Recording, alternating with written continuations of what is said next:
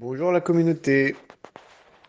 Aujourd'hui, la question posée, c'est de se dire comment est-ce qu'on fait pour faire cette passation d'activité et sa transition quand on change de poste soi-même et qu'on a un successeur qui a été désigné. Alors c'est une question qui n'est pas facile parce qu'elle intègre énormément d'ego. Euh, d'abord le sien et puis celui de la personne qui va venir prendre le poste à sa place. Et surtout si on performait bien sur son poste actuel, et c'est d'ailleurs pour ça qu'on a été promu ou qu'on fait une, qu'on fait une mutation, ça peut donner l'impression à la personne qui va prendre le poste que il y a un challenge quasi impossible à, relever, ou alors qu'il y aura toujours une ombre qui va peser sur cette euh, sur ce poste et sur cette activité. Alors la première chose euh, que moi j'ai faite euh, quand ça m'est arrivé, donc il y a maintenant deux ans, et c'est en train de se reproduire en ce moment même, puisque je vais changer de changer de poste et que je fais une transition avec quelqu'un qui va prendre ma place, c'est de se poser pendant peut-être un jour entier avec cette nouvelle personne et euh, structurer la journée de manière à d'abord faire connaissance, comprendre les objectifs des uns et des autres, comprendre comment l'un et l'autre vous fonctionnez, c'est-à-dire est-ce que vous utilisez plutôt un outil plutôt qu'un autre, est-ce que vous, vous êtes plutôt coach et lui est plutôt euh, directif, comprendre les modes de fonctionnement et travailler ensemble dans un premier temps à transformer le mode de travail existant vers quelque chose que euh, la nouvelle personne peut s'approprier. Euh, moi, j'ai fait ça pendant une journée et à la fin, ça te donne un livrable qui ressemble à, euh, ben voilà, on va faisait des ateliers, vous faisait des, des, pardon, des rituels tous les lundis matins. Et puis ces rituels, on les continue ou on les arrête. Voilà, c'est le premier exemple. deuxième phase, c'est la légitimisation de la personne qui arrive. C'est officiellement annoncer à tout le monde que la transition est en cours et que c'est désormais la nouvelle personne qui est en responsabilité et qu'il y aura une période euh, de euh, co-traitement des sujets qui peut être une semaine, deux semaines, un mois, trois mois, peu importe la durée. Troisièmement,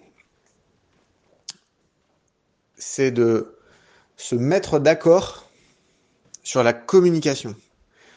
Qui répond à quoi et quand?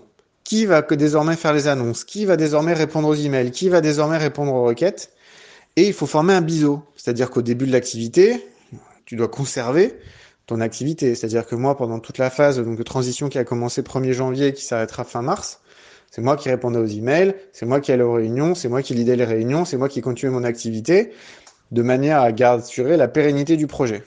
Et puis, semaine après semaine, quand je recevais des emails, j'ai commencé à les faire suivre en disant, bah, vas-y, réponds ou euh, c'est à ton tour, ou, euh, ou euh, vas-y, prends le lead sur la réunion. Ça, de manière à ce que le leadership soit transféré de part et d'autre. Et enfin, prévoir une journée officielle où tu t'en vas. Car bah voilà, à partir de ce jour, c'est fini, à plus.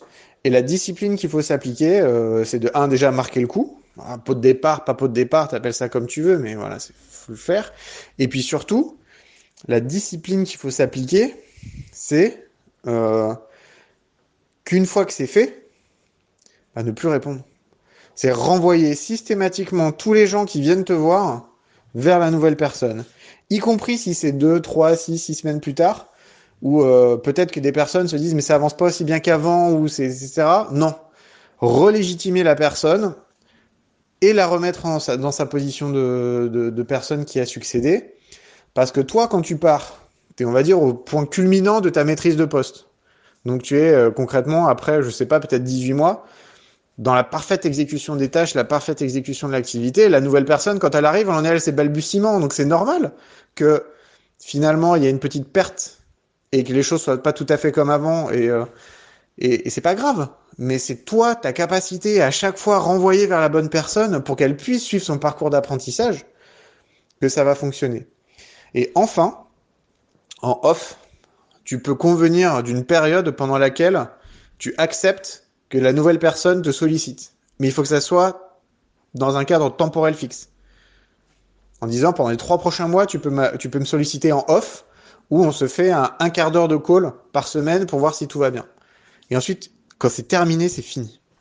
C'est comme ça que tu vas pouvoir toi aussi faire le deuil de ton nouveau poste et que la personne va être mise en responsabilité de le faire. Voilà, j'espère que ça vous a aidé. À bientôt la communauté.